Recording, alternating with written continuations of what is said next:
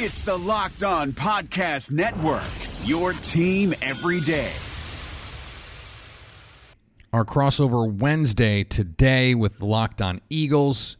Gino Camilleri is going to join us in a little bit to break down the 1-2 Philadelphia Eagles, who come to Lambeau Field on Thursday in a desperate position, particularly with the NFC North looking so strong, the NFC West looking so strong, and the Dallas Cowboys in their own division looking so strong.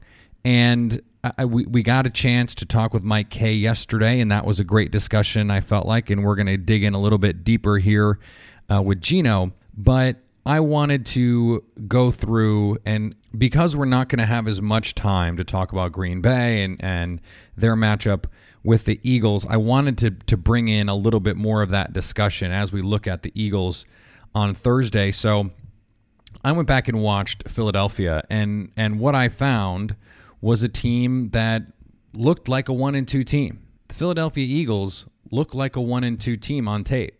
There's a lot of good, and there's a lot of bad. There's some ugliness on the tape. There are blown assignments. There are fumbles. There are turnovers. There are drops. And sure, you can see the talent. Absolutely no question. There is talent on this Eagles team. And that was never a question. No one would have said, oh, no, the Eagles, they're not talented. No, this is a team that there were a lot of people in the offseason saying was the most complete, most talented team in the NFL, not just the NFC. But when I went back and watched, you know, there are clear issues on this team. The Eagles' offense is 11th in efficiency passing the ball, 20th in rushing. So they're a solid passing team. Not going to have DeSean Jackson on Thursday. Alshon Jeffery is going to be back, but how healthy is he going to be? Dallas Goedert looks like he's going to play, but how healthy is he going to be? It's hard to say for sure.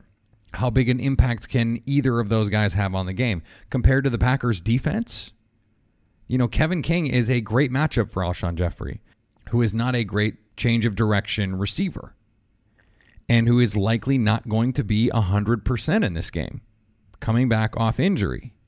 This is also an Eagles offense that does not control the line of scrimmage consistently, and against the Packers' defense, that's going to be a problem. 22nd in adjusted line yards.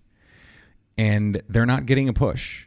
The interior of this offensive line really got eaten up in a lot of ways by Atlanta. Grady Jarrett, well, Kenny Clark, I expect to see a lot of Zadarius Smith inside. And if they can get pressure up the middle, that is a huge deal. The question is going to be how Green Bay matches up with Zach Ertz. It was out there that Detroit bracketed him. I don't think that to me is just not accurate. What Detroit did was they consistently played underneath defenders in pass coverage. They had linebackers, safeties underneath so that they could also have defenders over the top. So it created a sort of bracket, but it wasn't a bracket specifically designed for Zach Ertz. And Detroit just did a good job of covering him. How is Green Bay going to handle that? Are they going to use Adrian Amos? Is that going to be a Josh Jackson assignment? Is that going to be something that Darnell Savage takes on as a rookie? Could be. I think there's a potential good fit there.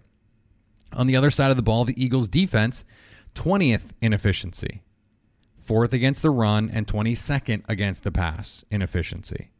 And they're without Ronald Darby.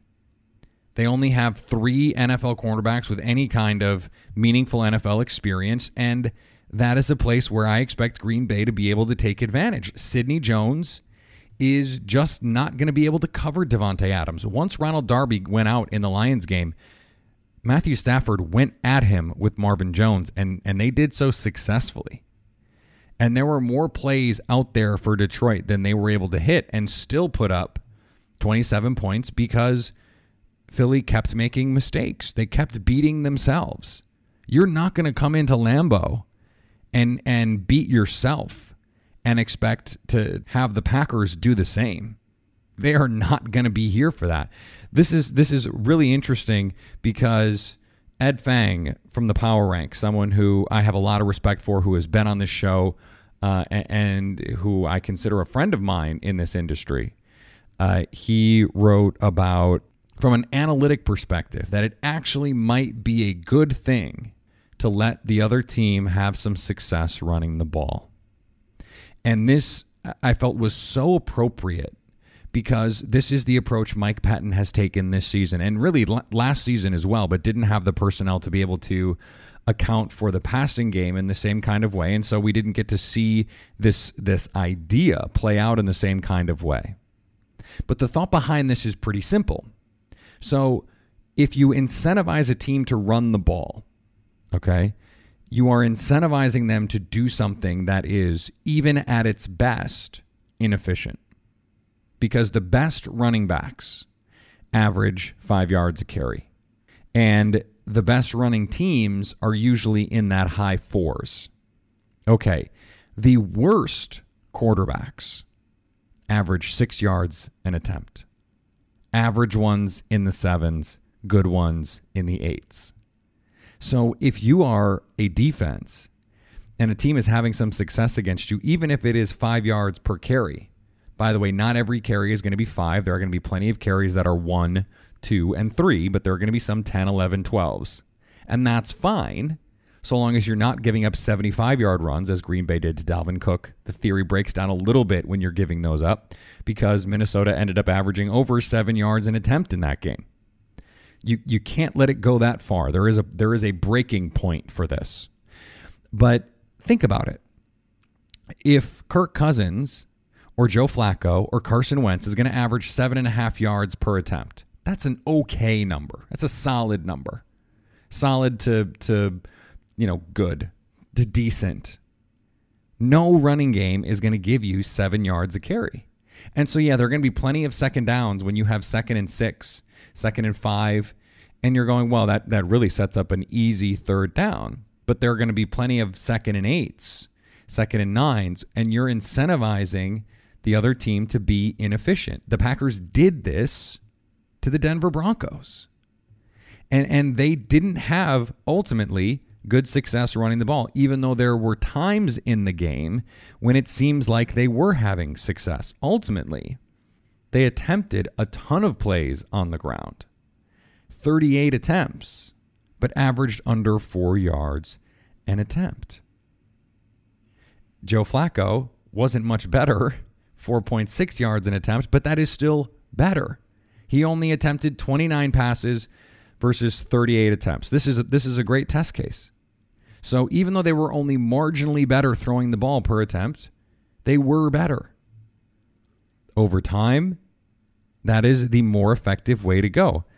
The Packers, Aaron Rodgers, 8.1 yards attempt against Denver. Now, they were not very good running the ball, but even a good running game, even a very good Aaron Jones game, let's say they average 5 yards a carry per play, that's way worse than the passing game. So, Green Bay's defense, they have not been great against the run. They don't really care. 22nd against the run in efficiency, who cares? Because they're 3rd against the pass and 3rd overall. Those are not coincidences. The thing that matters in this league is, can you defend the pass? Philadelphia is a better passing team than Green Bay has seen so far this season. They get Alshon Jeffery back, but this secondary is going to be up to the task. And that is where the rubber meets the road this week. It is going to be strength versus strength in a lot of ways because that's what Philadelphia is good at. They're going to spread Green Bay out, and they're going to make them defend 5 guys on a lot of these routes. And Green Bay is either going to win or lose based on how they defend those plays. I mean, I call these kinds of games dude games. It's about, are our dudes better than your dudes? You need your studs to come through. Jair Alexander needs to come through. Darnell Savage needs to come through for this team compared to Alshon Jeffery or Zach Ertz. Your dudes need to come through. And if your little dude needs to come through and isn't, that's where BlueChew.com comes in. Blue Chew brings you the first chewable with the same FDA-approved active ingredients as Viagra and Cialis, so you know they work. You can take them anytime, day or night, even on a full stomach, and since they're chewable, they work up to twice as fast as a pill, so you can be ready whenever an opportunity arises. Blue Chew ships direct in discreet packaging, so no in-person doctor visits, no waiting in the pharmacy, and best of all, no more awkwardness. Right now, we've got a special deal for our listeners. Go to BlueChew.com and get your first shipment free when you use our promo code Locked On. Just pay $5 shipping. That's BlueChew.com, promo code Locked On to try it free. Today's episode is also brought to you by Blinkist. All right, let me talk to you about Blinkist. It is one of the most useful apps that you can have on your phone. Blinkist is really unique, and it works on your phone, your tablet, your web browser. Blinkist takes the best key takeaways, the need-to-know information from thousands of nonfiction books, and condenses them down into just 15 minutes. You can listen to it wherever you are. It's a podcast. So the same time you're listening to Locked On Packers, right after it or right before, I prefer after, you can go on Blinkist and you can get information. The 7 Habits of Highly Effective People, How to Win Friends and Influence People, The 4-Hour Work Week, Becoming by Michelle Obama. Whatever you want to do, the power of habits, you can make yourself better right after you make yourself smarter about the Green Bay Packers. And right now, for a limited time, Blinkist has a special offer just for my audience. Go to Blinkist.com/lockedon to try it free for 7 days and save 25% off your new subscription. That's Blinkist. B-L-I-N-K, Blink, I-S-T, Blinkist.com/lockedon to start your free 7-day trial. And you'll also save 25% off, but only when you sign up at Blinkist.com/lockedon. Turn off their screens and turn on your kids' imagination with Pinna, the only ad-free, screen-free audio app custom-made for kids. Get your kids puzzling and participating with podcasts. Hello and welcome to Don't Break the Rules. Audiobooks. The Adventures of Captain Underpants. Music and more. Download Pinna from your app store to start your free trial. That's P-I-N-N-A. Pinna. All right, let's get to Crossover Wednesday. You can follow Gino Camilleri.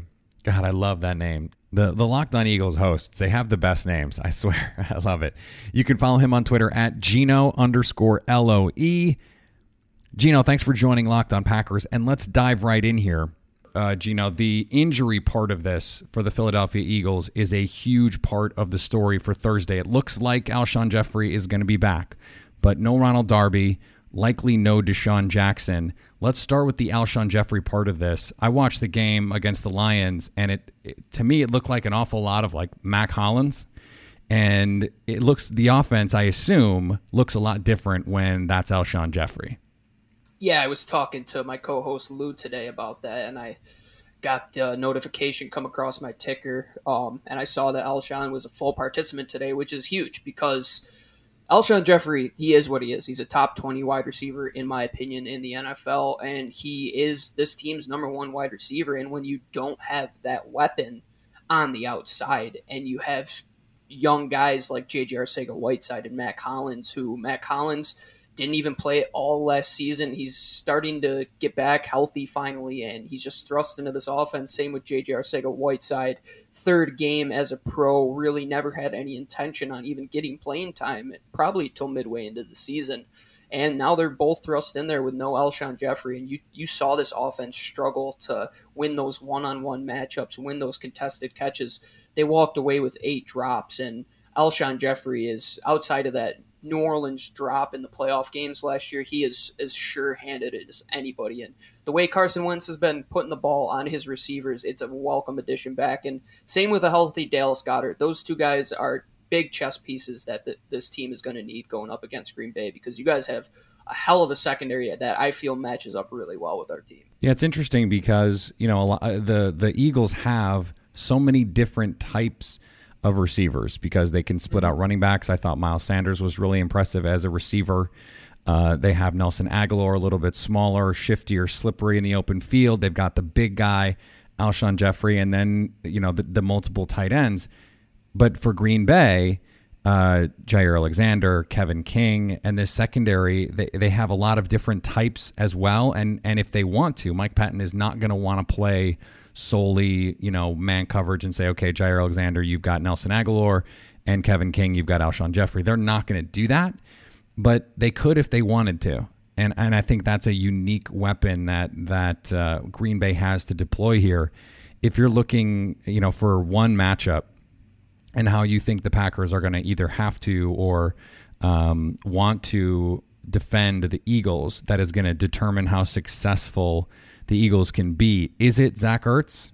I think if you look at Detroit's game plan last week, and they didn't really take Zach Ertz out of the equation as much as like a Belichick-esque defense would and completely get him out of the game plan. Zach Ertz still had his chances, but the way you're making it seem is, do you think they'll play a lot more zone defense then in that regard, or do you think they won't play matchups, or they will play more man? How do you think their defense will match up? Because then that'll get into how I answer this question. Because, well, I think Mike Patton is going to show a lot of different kind of looks. So I don't think they're going to say, hey, Adrian Amos, this is your guy today. They're not going to play cat defense. You got this cat. I think they're going to do a little bit of what Detroit did that I thought was smart is in a lot of instances they kept, even if they were playing man on the outside, they had underneath defenders to make it hard for Carson Wentz to find those crossing routes, the mesh concepts that Philadelphia likes to run. And there's going to be a defender underneath and behind wherever they're trying to get the ball. That would be my guess when it comes to what Mike Patton wants to do. Yeah, so if you're going to play in that regard and you do play man on the outside, for example, let's say you play man with Alshon Jeffery, this team is going to struggle without DeSean Jackson to open things up down the field. It's just the formula that has been in this equation for this offense the past 2 years. Without a vertical element, they really struggle to get into the deep third of the field. But you look at this Philadelphia Eagles team, and they have a bunch of guys who excel into those short and intermediate areas. So like you said, they're going to have guys underneath that can cut off those crossers, those short crossers. And I think this game, out of all the Eagles games so far, is going to come a lot down into coaching and how Doug Peterson can exploit these matchups, because Alshon Jeffery can beat a lot of cornerbacks in man and one-on-one, and Zach Ertz is one of the best route-running tight ends in the league and can win a lot of one-on-one matchups. But teams key in on that. We obviously know that they're going to Mike Patton is a great defensive coordinator. We know that he finally has a secondary that can match up with a lot of these guys. I feel like he's going to try and limit what they do with those two big play guys, which Zach Ertz likes to get things underneath. So if you take away him underneath and take Alshon Jeffery rather outside, get him uncomfortable in those intermediate areas, and almost you're going to have to bracket him at times, because I don't feel, if you're not going to guard him with Kevin King, who's probably your bigger corner, I would assume, and as opposed to Jaire Alexander, I feel like you'd have to go more to a double coverage on a guy like Alshon than if you would just a one-on-one matchup with Kevin King. But it's going to take a lot of creativity, in my opinion. They're going to have to scheme a lot of guys open. I think they did a great job in that against Detroit. I don't think the Eagles' offense had a problem moving the ball. It was just execution. There were guys open all throughout the field if you watch the game, even when they were playing that coverage where they did have guys over the top and underneath. There were guys open. It's just, can you execute? Can you catch the ball? And can Doug Peterson out-scheme Mike Patton? Because this is two teams, an offense and a defense, that has a lot of chess pieces, and who can get their guys in a position one or two steps ahead of the other team. It's going to be a very good matchup between Patton and Doug Peterson. I'm very intrigued to see how this plays out.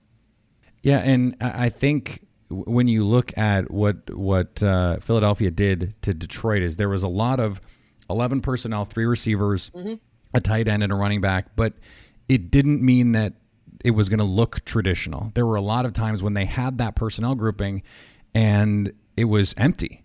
When you split Sanders out, and Ertz plays a lot off the line of scrimmage as well. So it seems like this is going to be a game where it's going to be a question of, can Philadelphia's personnel outplay Green Bay's personnel? Can their offensive players, along with the scheme, because they're going to need help from the scheme to get open, can they get open against what has been really the best secondary in football outside of, maybe New England?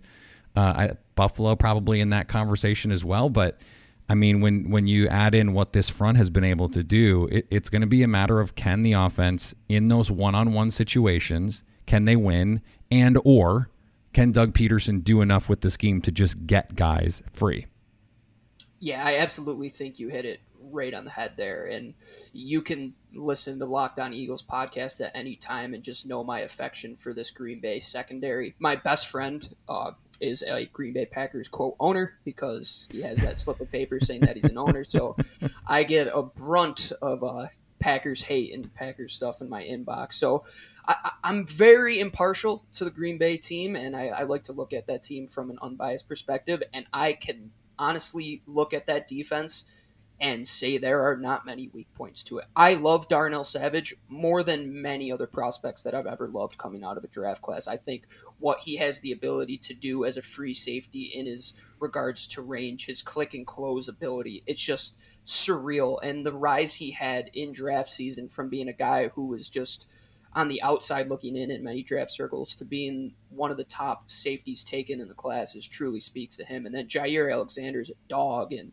Kevin King was just, if Sidney Jones wasn't at Washington, he would have been the number one corner. You guys finally have it together, and you guys have just an array across both the back end and front end. And to give Aaron Rodgers a defense for once is a scary thing to think about. And the great thing about it is, though, that if you want to compete in the NFC, I said to Lou and I said to our fans, this is a game that you're going to have to beat. And if you trust your coaching staff, you trust your offense, I have no doubt in my mind that this Eagles team can outplay the Packers. But I think, like you said and like I said, you have to execute. You have to out-scheme Patton, because this Green Bay Packers team, they do a good job of keeping a lot of things in front of them. I haven't seen too many explosive plays on this defense.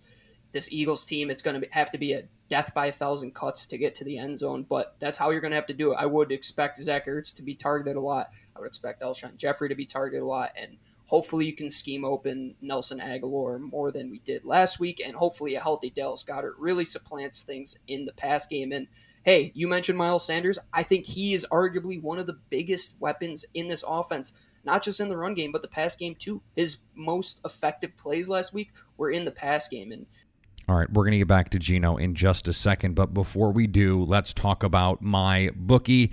At the end of a hard week, it's great to sit down, take some time off, and watch some football. Game-winning touchdowns on two-minute drives, running backs racing down the sidelines with no one to stop them. There's nothing else quite like the NFL, and there's no better way to make the games even more exciting than to bet on them. So do the smart thing and go to mybookie.ag.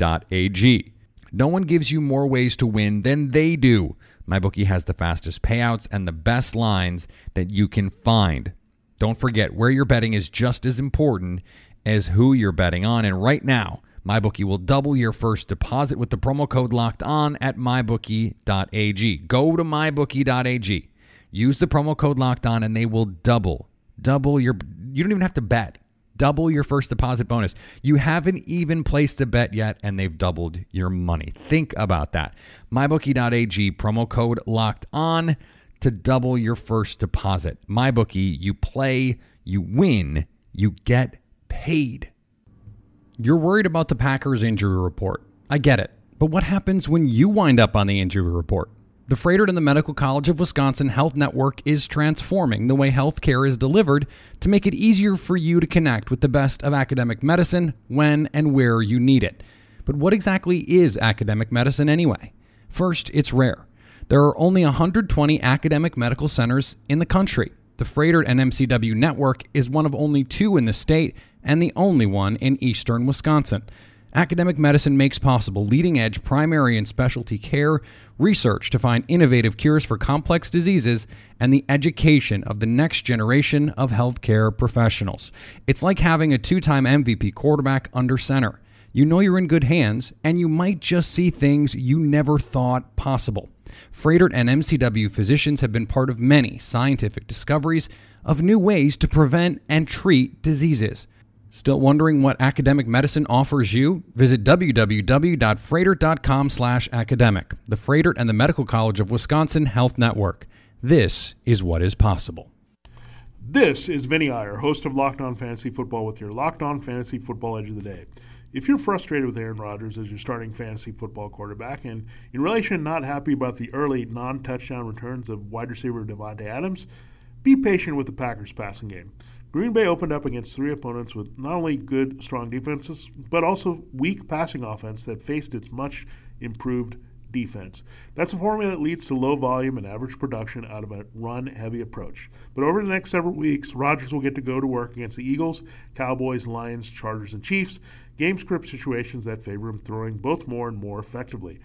Rodgers may not seem like it now, but he's a QB1 who's about to deliver big number of games, and when he does, Adams will be involved too.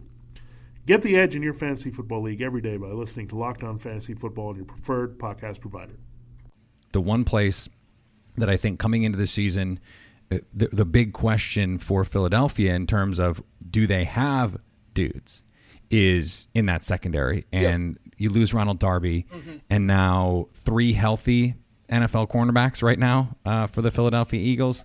You know, if you're Philadelphia, is this going to be a game where you just have to count on Fletcher Cox and Brandon Graham and those guys to go hunt? Because it doesn't seem like if Rodgers has time, the secondary is going to be able to do much against guys like Davante Adams.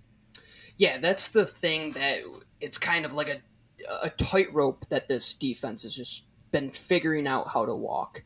The front hasn't gotten there. We're going to call a spade a spade. They haven't done it collectively getting the sacks. But if you look at all the analytics and all the ESPN next-gen stats, which I'm very big into, the Philadelphia Eagles front is the third most effective at winning at the pass rush point, which is quite interesting because their edge rushers have no sacks, and their only guy who is on the active roster with a sack plays in their secondary. So the statistics in the box score might not be there, but that's why we don't box score scout. So the front has to get there, but they have to do a good job to get to Aaron Rodgers. It all comes down to, though, is covering on the back end. It's going to be a test. The defense, in my opinion, looked much better when Ronald Darby went out. The thing with Ronald Darby is he can't really tackle, so this team doesn't really trust him to get his hands on the guy and make a tackle in the open field. He's just going to run with you and hopefully run you into safety help.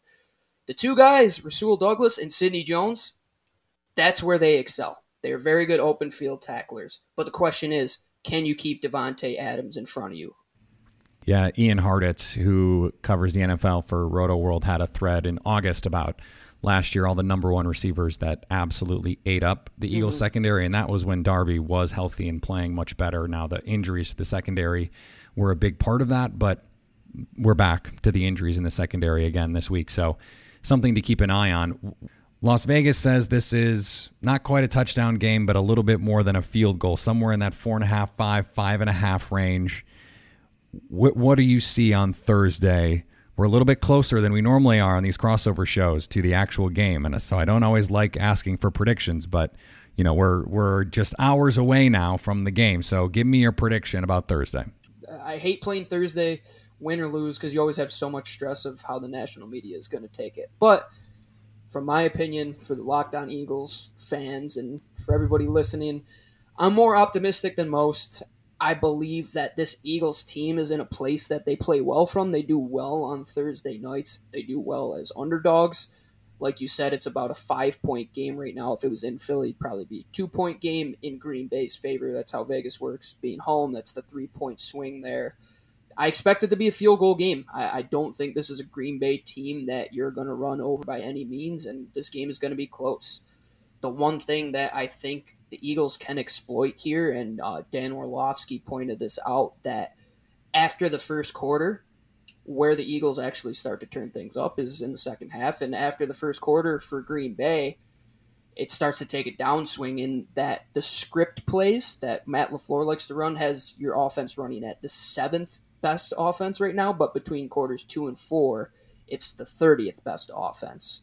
So can the Eagles get past that first quarter and keep the damage of those script play down? If so, I believe that this Eagles team can hold this Green Bay team to around 21 to 24 points. It's can this team score 24 to 27 points? It's going to be tough to do on a Green Bay defense that is very good up front and on the back end. I inevitably think it comes down to a field goal. Philly just, it's a hungry team. Going 1-3 does not sound good, especially in a division with Dallas.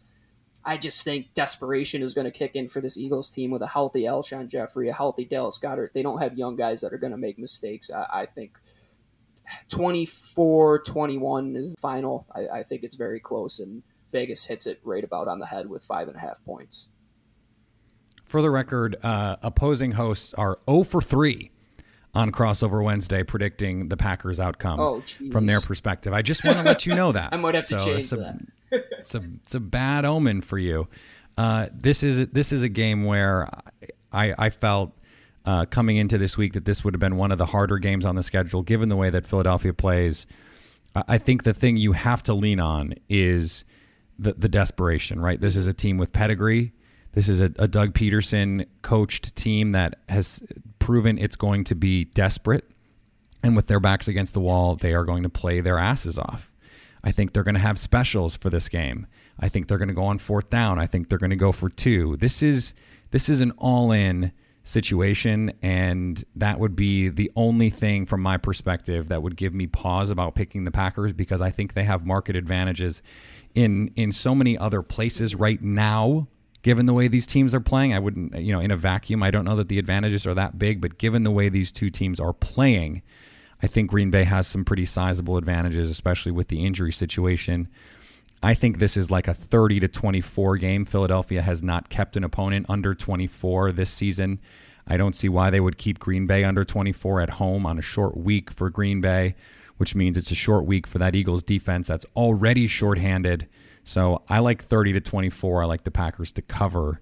And I did pick against the Packers in week one, but my picks have been better than my crossover counterparts picks this year.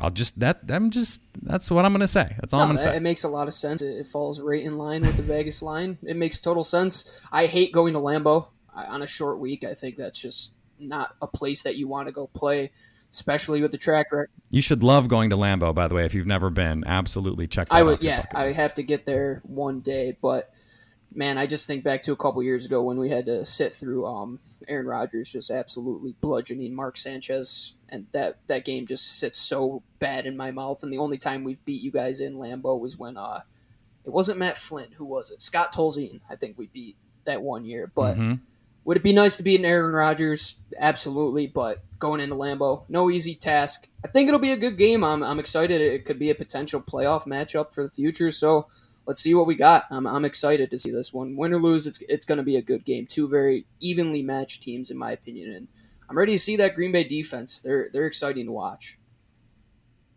53-20 was the final in 2014, by the way. 30-6 was the halftime score, and it wasn't that close. So it's not Mark Sanchez at the helm this time. That's the only good thing. No.